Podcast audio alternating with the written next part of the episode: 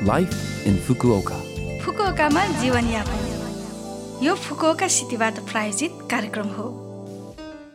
नमस्ते ओहाई गुजाइमास। म सरिता। यो छोटो समयको कार्यक्रम लाइफ इन फुकुओकामा तपाईँहरूको लागि फुकुओकामा आरामदायक जीवनयापन गर्न तथा बाहिर निस्कँदा वा दैनिक जीवनमा आवश्यक पर्ने जानकारीहरू नेपालीमा दिने आइरहेकी छु। हरेक हप्ताको बिहिबार यो कार्यक्रम बिहान आठ चौवन्नबाट म सरिताको साथ सुन्न सक्नुहुन्छ। छोटो समयको यो हाम्रो कार्यक्रम सुन्दै गर्नुहोला। जीवनयापन। आज मैले उमे अर्थात् जापानी आलु बखराको बारेमा छोटो परिचय लिएर आएकी छु। तपाईँले कहिले उमे अर्थात् जापानी आलु बखराको फुल देख्नु भएको छ?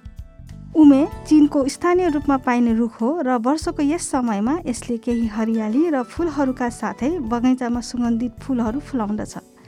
करिब पाँच सय प्रकारका उमेहरू पाइन्छन् जुन सजावट खाद्य र जापानी जीवनसँग जोडिएको छ। तपाईँले आलु बखराको फलबाट बनेको उमे बोसी र रक्सी उमेसु सुन्नुभएको छ।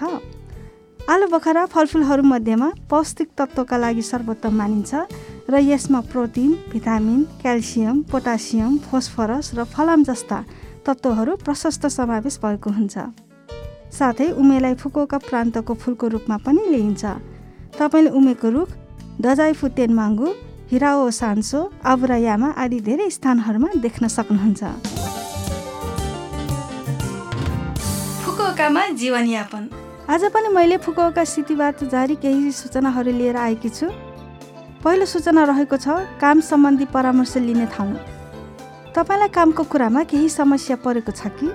काम सुरु गर्नु अघि के के कुरामा चेक गर्नुपर्ने थाहा छैन। काम छोड्नलाई भनिएको छ।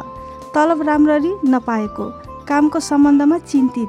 आदि जस्ता कम्पनी र काम सम्बन्धी विषयमा फुकोका लेबर एफेयर्स अफिसमा निशुल्क परामर्श लिन सक्नुहुन्छ।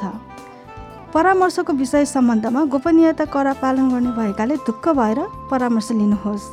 विदेशी भाषामा परामर्श लिन चाहनुहुन्छ भने कृपया Fukuoka multilingual assistance and information centre अर्थात् फुकोका एमएआइसीमा फोन गर्नुहोस्।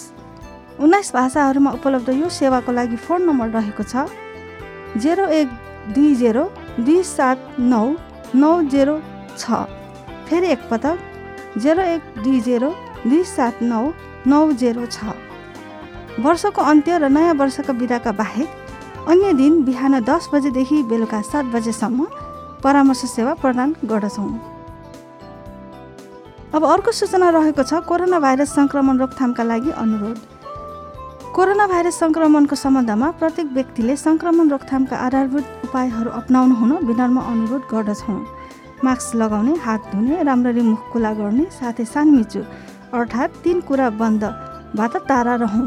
तिन कुराहरू भन्नाले हावा आवत जावत कम हुने बन्द कोठामा नबस्ने भिडभाडका ठाउँहरूमा नजाने कसैसँग पनि सम्पर्कमा आउँदा वा कुराकानी गर्दा दूरी बनाएर बस्ने हो। यो फुकोका सहरबाट जारी सूचना थियो। यो हप्ताको लाइफ इन्फोकोका कार्यक्रम तपाईँलाई कस्तो लाग्यो? लभ एफएमको होम पेजमा गएर लाइफ इन्फोकोका नेपाली भनेर खोजी पोडकास्टबाट पनि यो कार्यक्रमको बारेमा तपाईँले सुन्न सक्नुहुन्छ।